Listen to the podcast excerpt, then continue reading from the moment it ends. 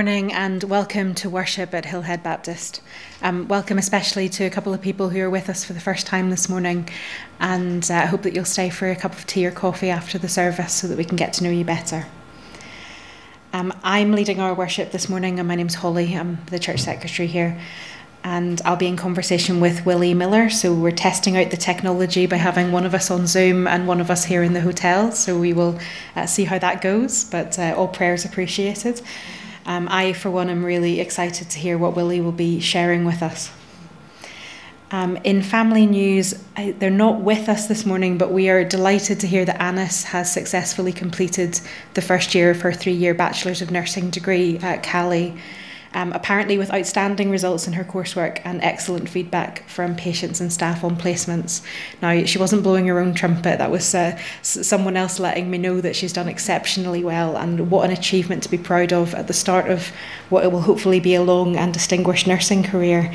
Uh, we keep her in our, our prayers as she starts her second year.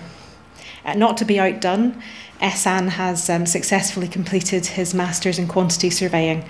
So, congratulations to both of them, and uh, look out for some pictures in the key, I'm sure. Our uh, midweek conversations group will meet on Tuesday at 7 pm on Zoom and will consider the topic What Brought You to Hillhead Baptist Church?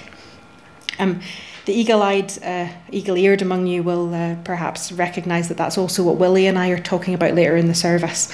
So we uh, hope to see uh, many of you then so that we can hear your stories too.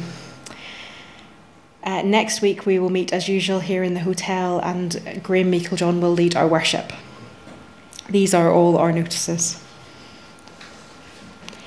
As I segue seamlessly into the call to worship, which this morning is a selection of verses from Psalm 103 in the voice translation. O my soul, come praise the eternal with all that is in me body, emotions, mind, and will. Every part of who I am, praise his holy name. The eternal is compassionate and merciful. When we cross all the lines, he is patient with us. When we struggle against Him, He lovingly stays with us, changing, convicting, prodding. He will not criticize, nor will He hold a grudge forever. Thankfully, God does not punish us for our sins as we deserve. In His mercy, He tempers justice with peace. Measure how high heaven is above the earth God's wide, loving, kind heart is even greater for those who revere him. We stand, if we are able, to join in our first hymn, Gather Us In. Here in this place, new light is streaming. Now is the darkness vanished away. See in this space our fears and our dreamings brought here to you in the light of this day. Gather us in the lost and forsaken. Gather us in the blind and the lame. Call to us now, and we shall awaken. We shall arise at the sound of your name. We are the young our lives are a mystery. We are the old who yearn for your face. We have been sung throughout all of history, called to be light to the whole human race. Gather us in the rich and the haughty, gather us in the proud and the strong. Give us a heart so meek and so lowly. Give us the courage to enter the song. Not in the dark of buildings confining, not in some heaven light years away, but here in this place the new light is streaming now is the kingdom,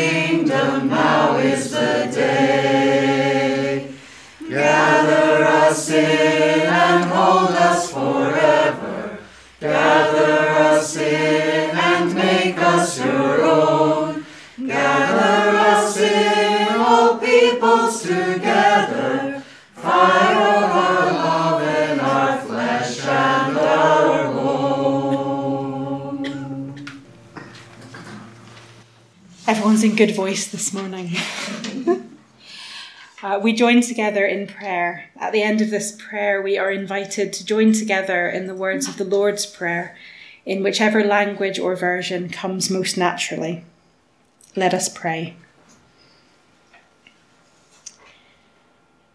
You are the word beyond all words, the calm at the core of every storm the energy that sustains all of creation.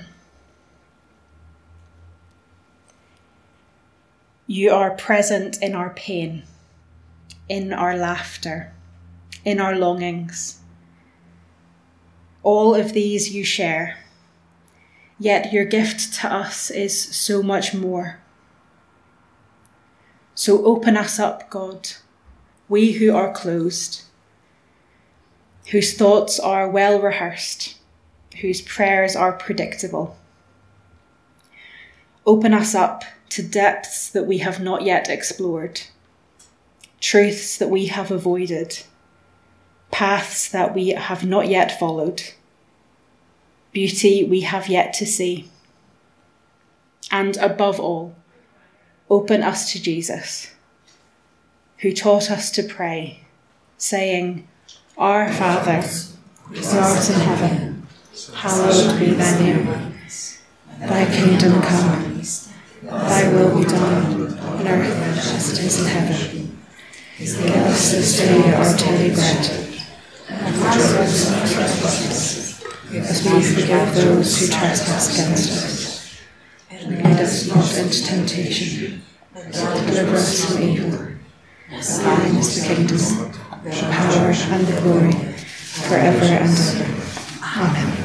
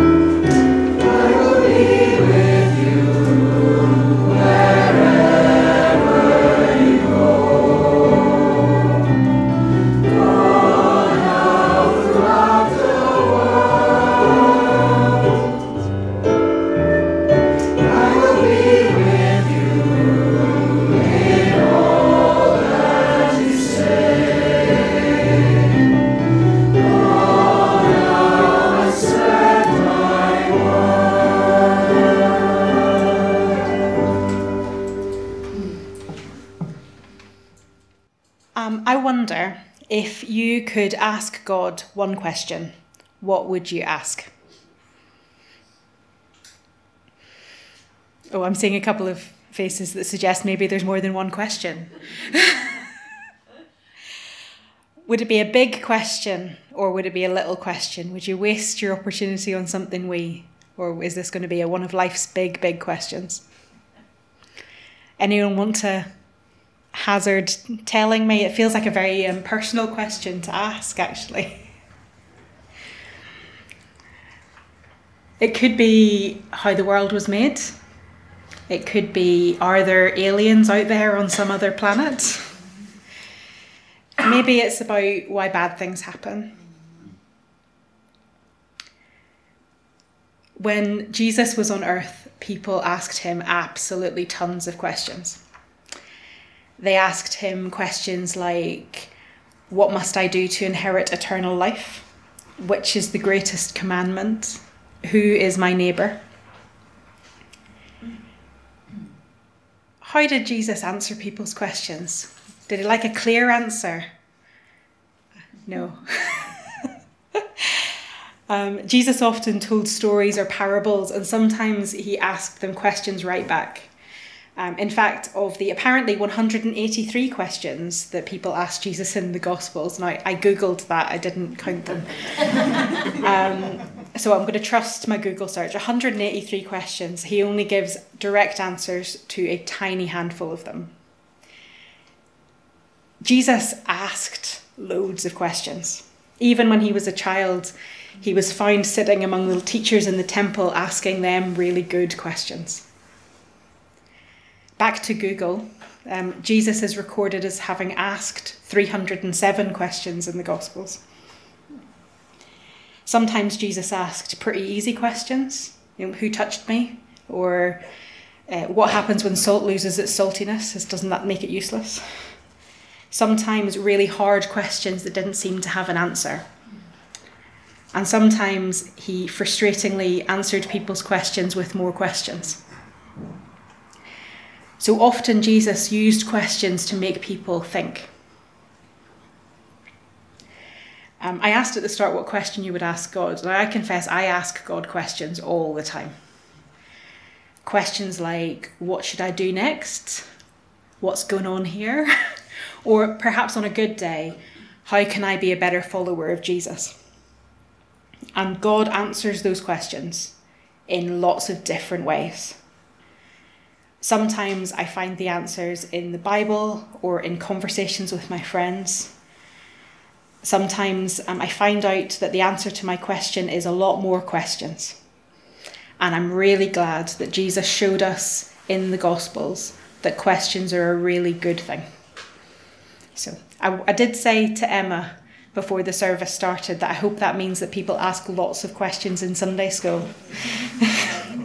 so that's your challenge is to think of some really good questions that you can use to pester Emma, Emma and Bethany. We're going to sing a song together now about all the ways God answers our questions. Lord, you sometimes speak in wonders.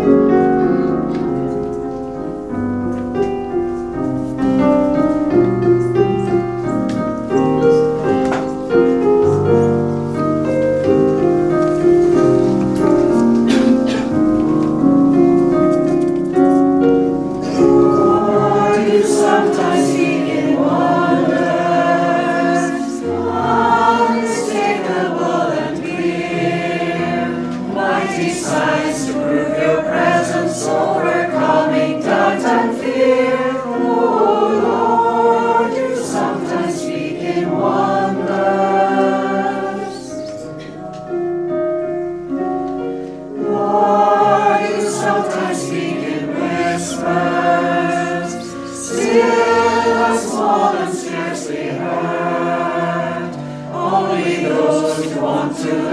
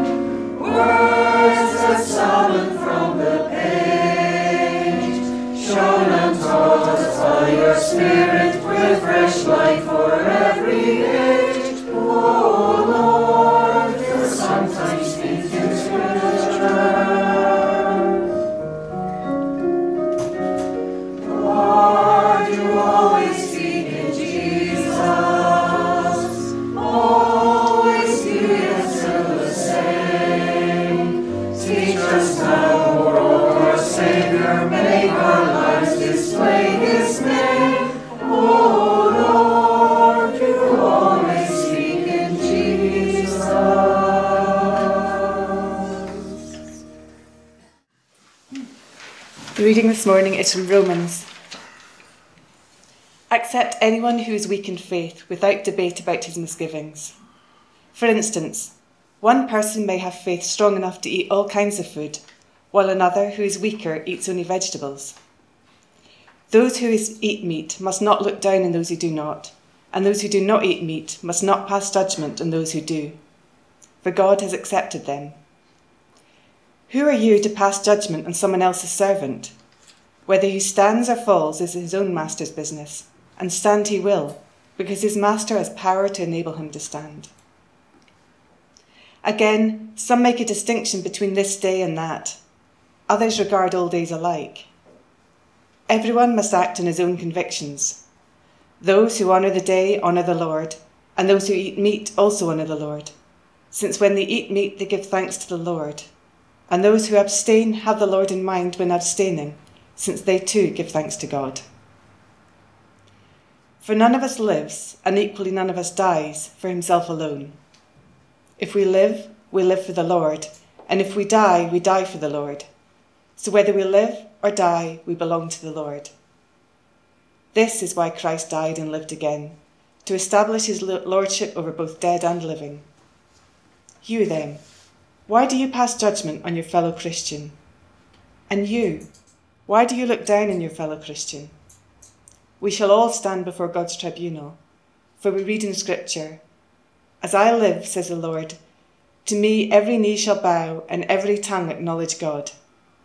So you see, each of us will be answerable to God.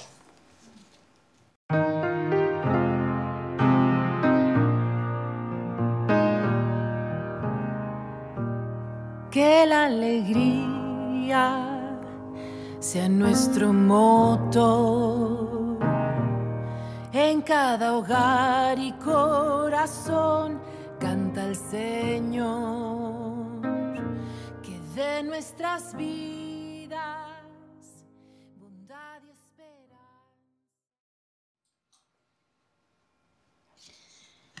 So we've uh, reached the part in the service where we're testing the technology to its limits. trying to have a natural conversation across two sites. So hopefully this will be absolutely fine. And I've said it enough that I've uh, it's going to be grand. so Willie is uh, joining us this morning, and we want to thank him for sharing this conversation with us and uh, for bravely doing it um, on Zoom. And uh, what could possibly go wrong? So, Willie, welcome. To start us off, uh, many of you, us will have had a chance to get to know you and to get to know Valerie either in person or on Zoom. Um, and some won't know you so well and will be really keen to hear about what led to you joining us at Hillhead all the way from Wick. Um, could you start by telling us a wee bit about yourself to start us off?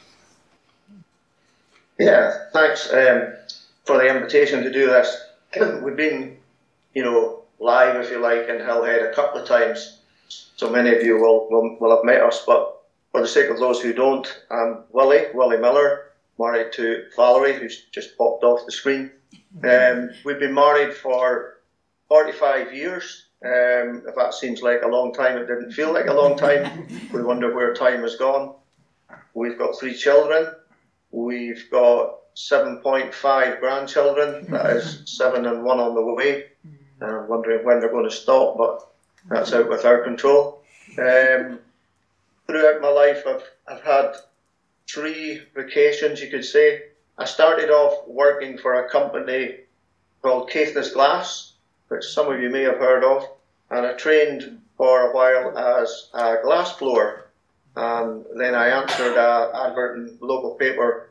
They were looking for a glass blower at the Dounreay nuclear site, but found out that um, the skill set required was way, way, way above mine. So settled for a job on the production lines there. Stayed there for about 30 years. Worked latterly as a shift supervisor, um, and then um, in my early 50s, I answered a call to ministry and spent four years studying at the Scottish Baptist College there in Paisley, and um, a number about six years then as the pastor in Dingwall Baptist Church before opting for um, early retirement. We'll get onto some of the reasons for that later. Valerie has worked for over 30 years in schools, particularly with children with special needs, as learning support. We're both very passionate about running. We'll enjoy exercise.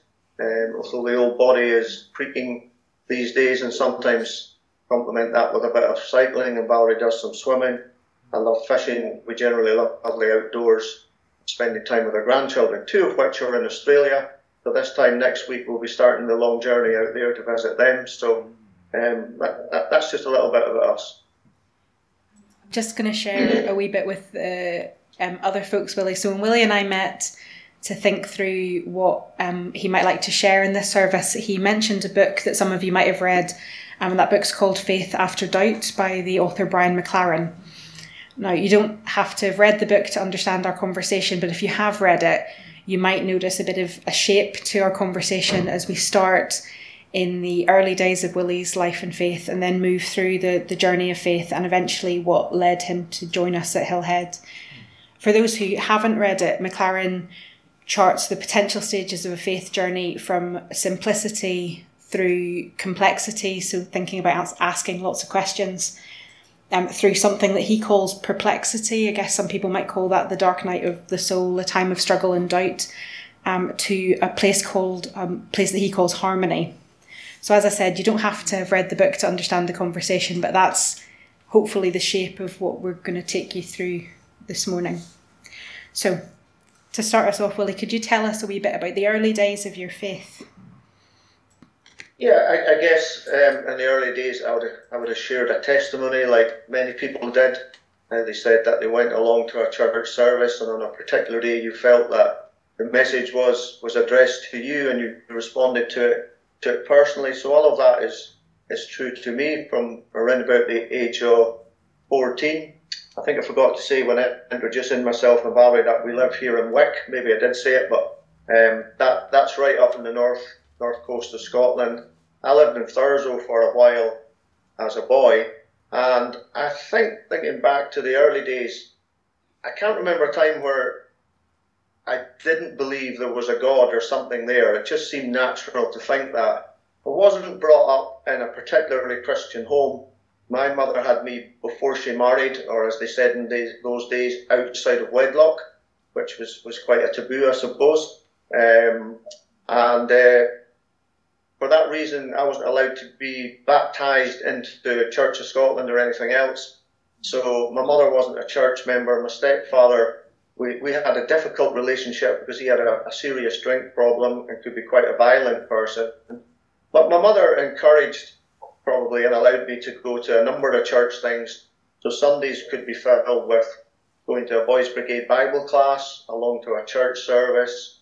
Um, later in life, some of the school teachers who ran Scripture Union invited me along to a young people's fellowship in a place called Keiss. And those who are historians may have, um, or or church historians may have heard of Keiss Baptist Church because Keiss was where Sir William Sinclair founded the first Baptist church in Scotland, apparently around about 1750.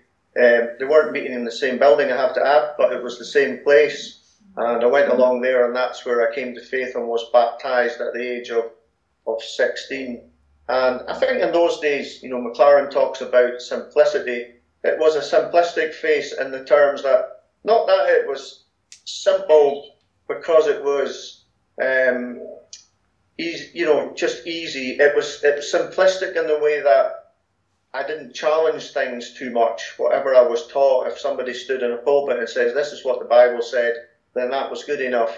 So it was it was simplistic in that way, and um, things tended to be to be black and white.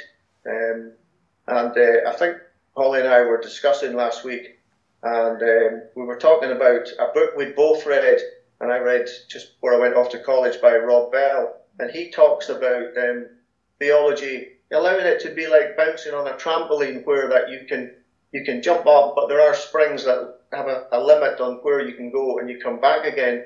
And I can't remember. I think it might have been in the same book, but there was also another analogy about a brick wall. And people used to tell me at that time, well, you know, if you take it from Genesis, from the story where Adam and Eve were born, you have to believe that quite literally. The flood stories, everything right through quite literally. And it all fits together like building a wall. So you can't question parts because if you take some bricks out, the whole lot will fall down. And I guess in the early days, my faith was like that. I was probably scared to take some bits out and examine them, but always knew that there were questions there, but just kept it all a bit safe by, by not challenging the structure of the wall. So skipping skipping forward a wee bit, how did you come to study at the Scottish Baptist College? Yeah, well, that, that that's skipping on a fair bit, and of course, um, skipping your whole first two careers and going no, straight for straight for number three. yeah, that, that's fine. Somebody says that I started my careers with hot air and I finished with hot air, so there you go. There's probably some truth in that. Um, but by this stage, I'd, I'd come. We'd been in the Church of Scotland, and at one point, just in the way that it was handled, quite badly. And I'm, you've still got lots of friends in the Church of Scotland. I'm not undermining the difficult things that are going on now with closing churches. But back then, in this particular situation, it wasn't um, it wasn't done very healthily. Um, it certainly wasn't congregational in my view. Um, and there were questions in my mind about baptism anyway, because as I say, I hadn't been allowed to be baptized as a child, but fortunately later on discovered that um, I think it's better to get done as an adult. So all of that had gone on, all of that journey had taken place through life, changing denomination, changing church, family growing up, life experience, work experience. I'd had a lot of experience inside the church, various roles. Um, I've been an, I've been an elder in the Church of Scotland, a deacon in the Baptist Church, a church secretary, and so on. And people quite often said to me, "Well, why don't you become a minister?" And I says, "Well, you don't really become a minister um, you, you need to answer a call to become a minister, but I never really knew what shape or form that might take.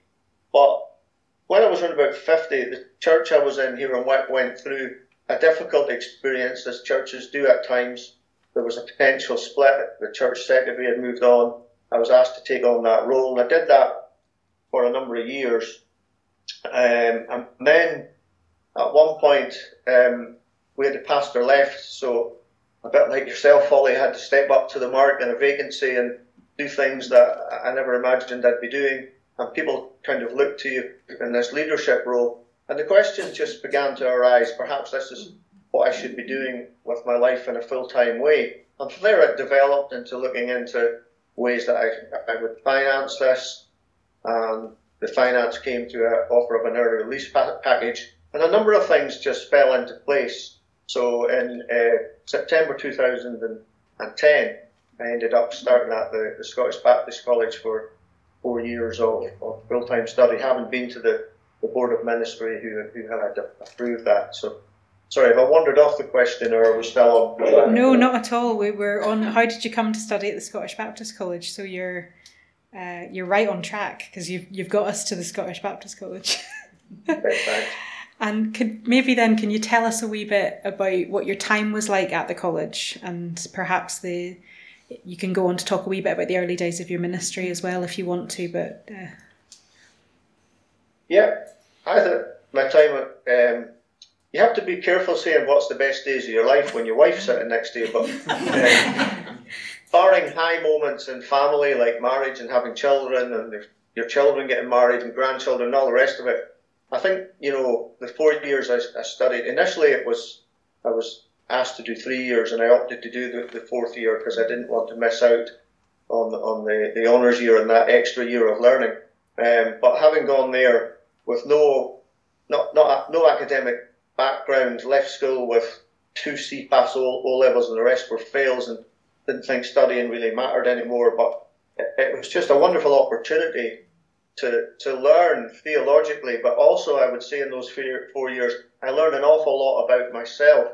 And in those days, they said it was better to attend the college. I know nowadays you, you can attend online because that being there in that environment was formative. And that was certainly true. And they were very, very happy years, very good years. You know, difficult at times, a lot of traveling, juggling things financially, and all that you could, might imagine could go with that.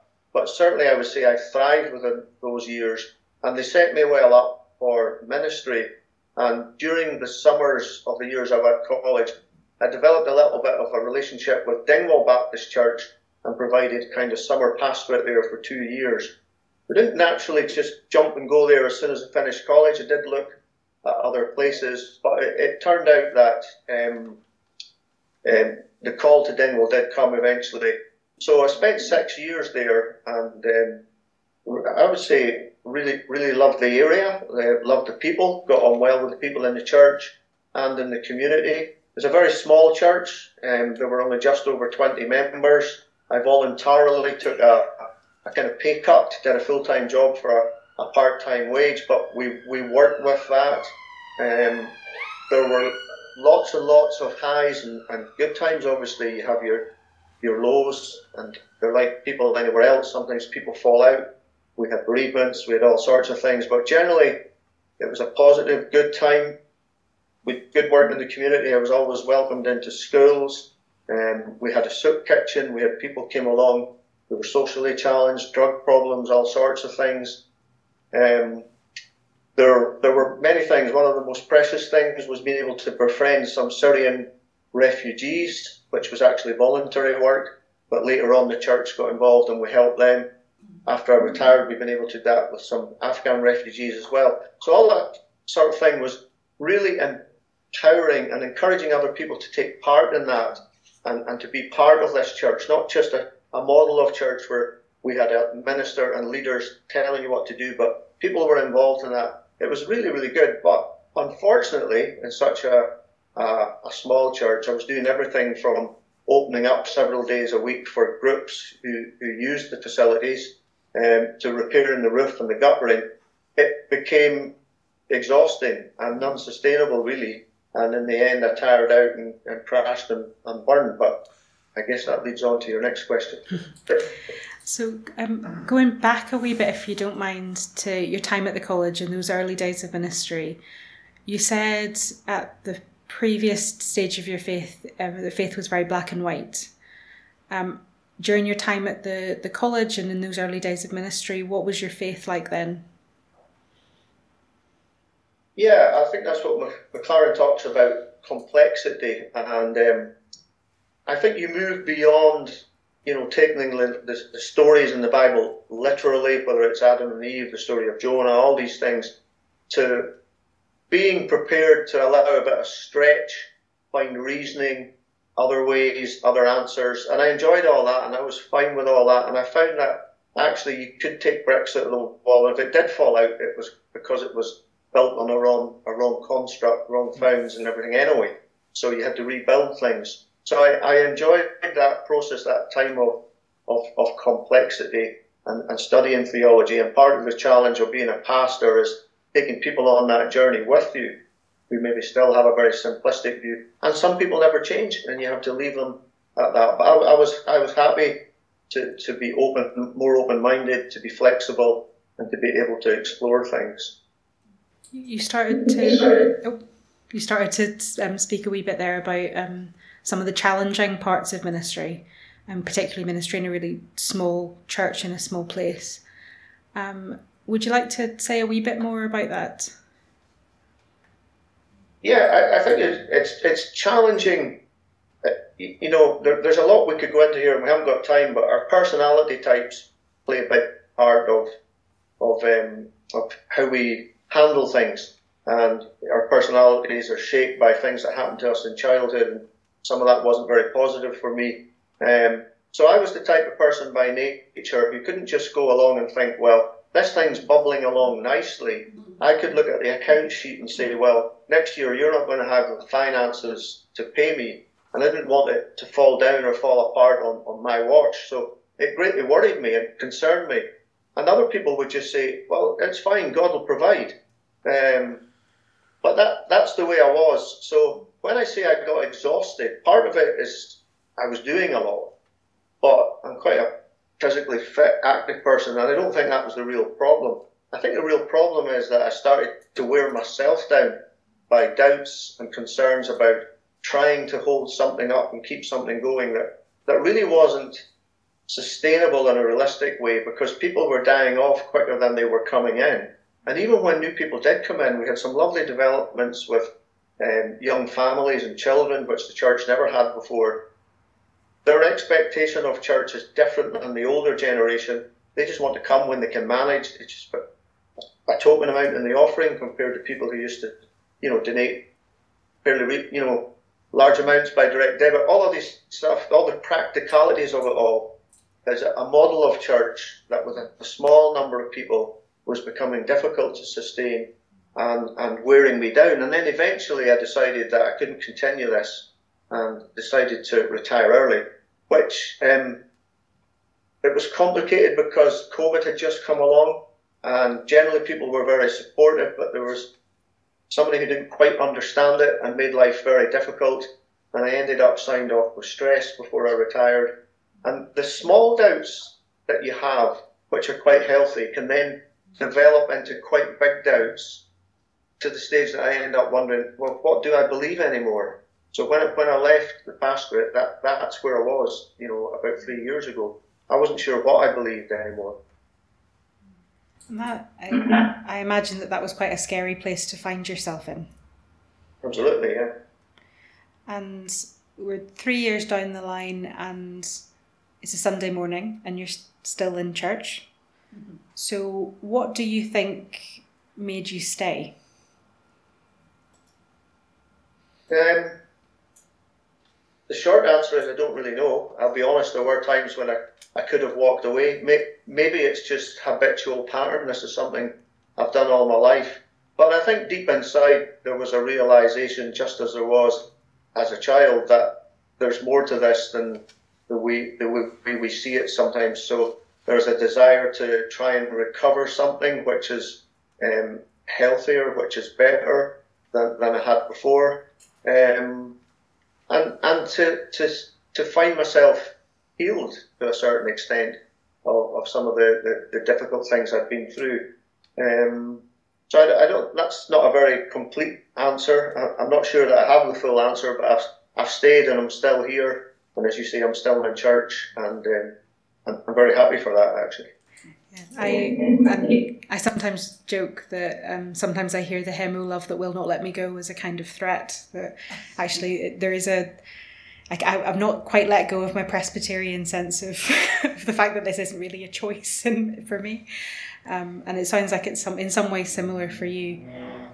Um, people are often scared that if they let doubt into their faith, that it's only going to have negative impacts. It's only going to have um, negative consequences.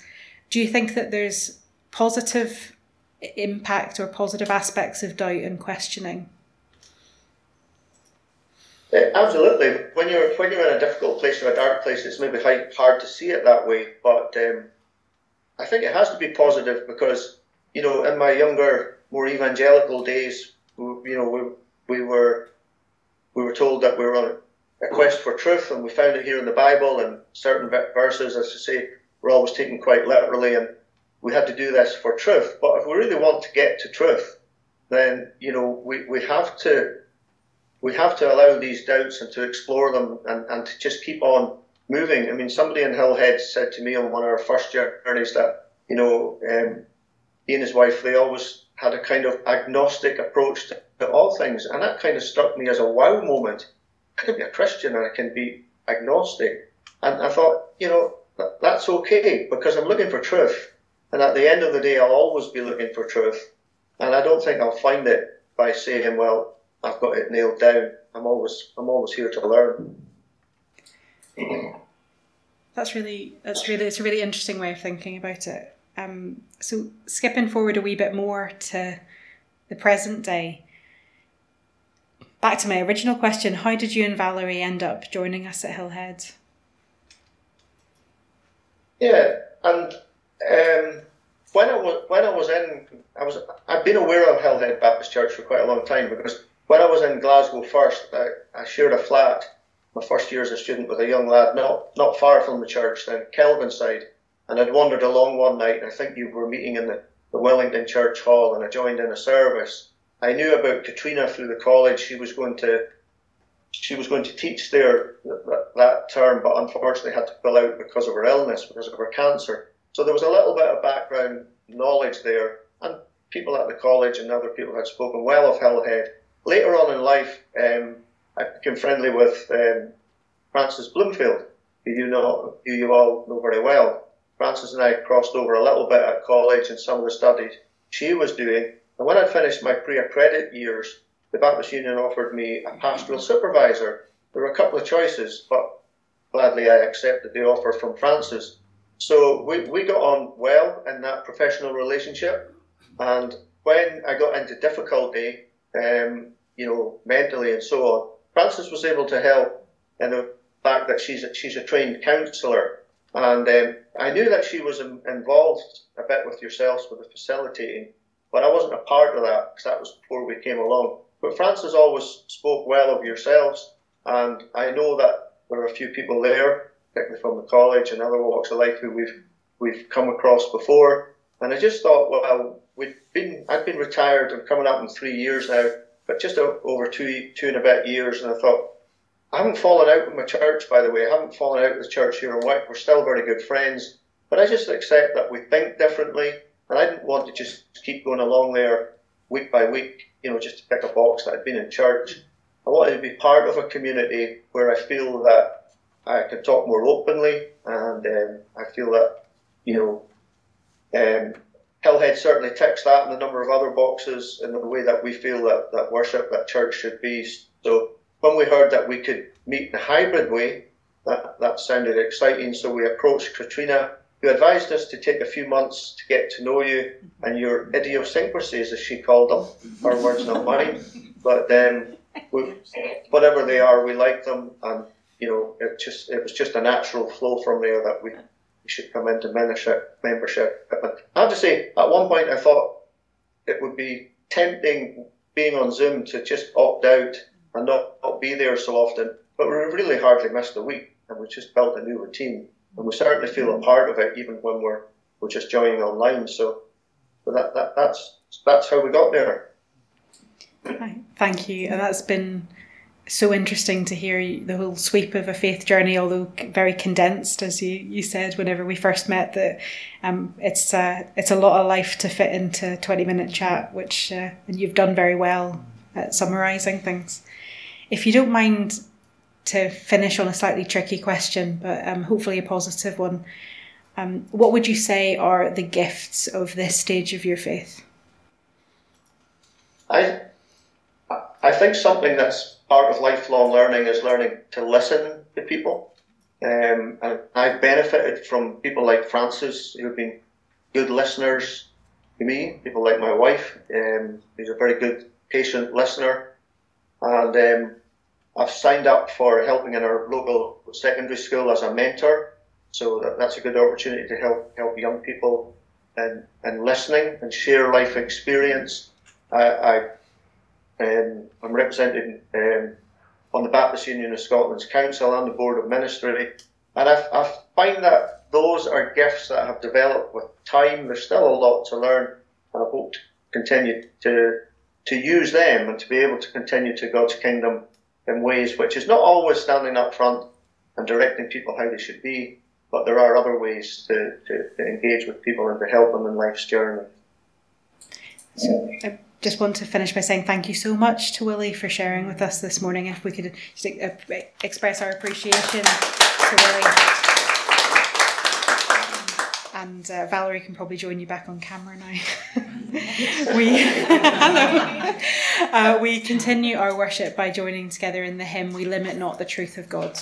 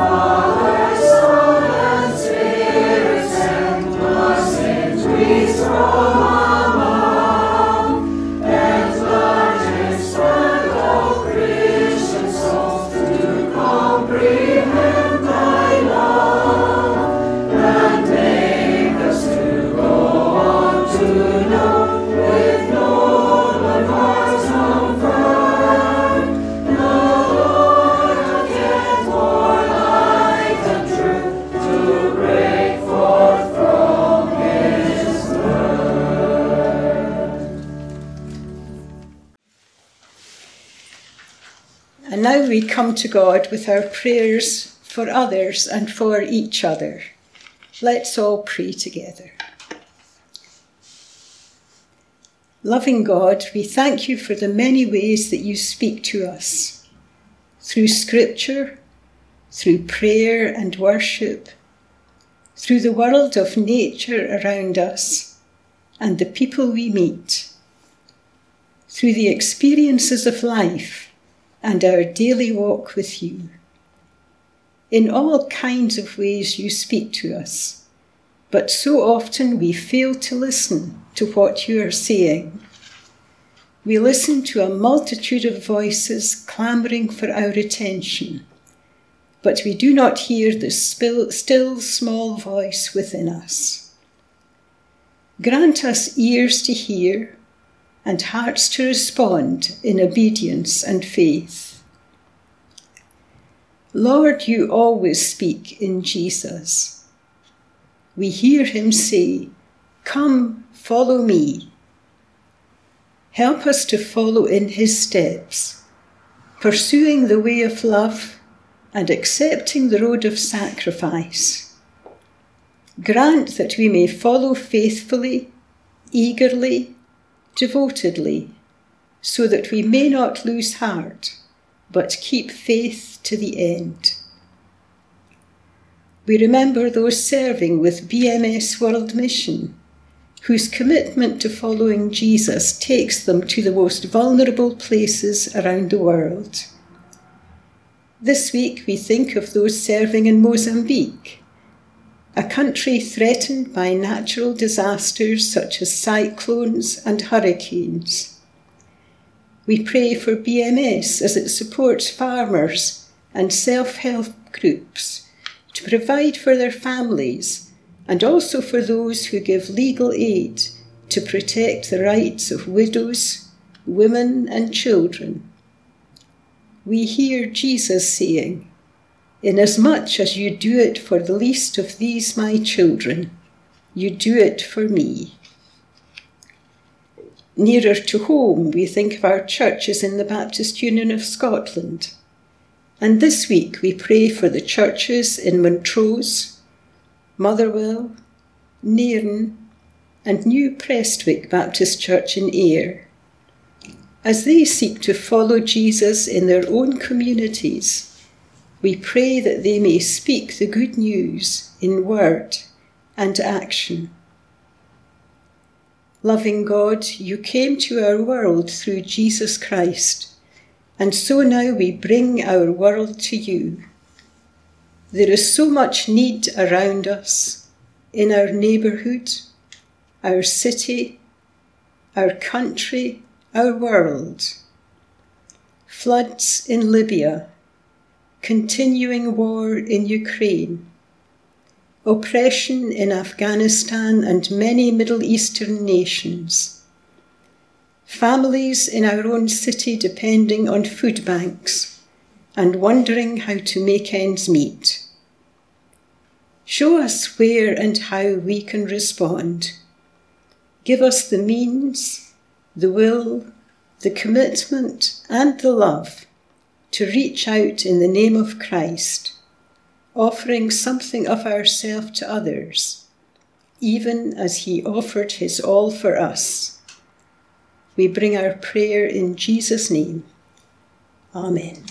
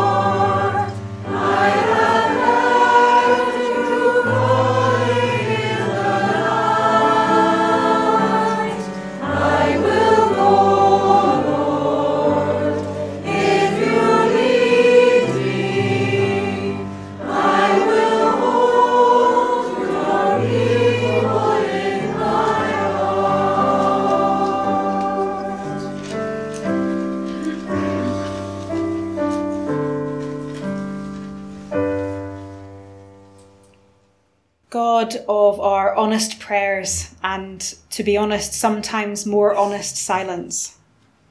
Open our eyes to see, our ears to hear, our minds to question, and our hearts to understand that you are always here with us. We finish by sharing the words of the grace with each other.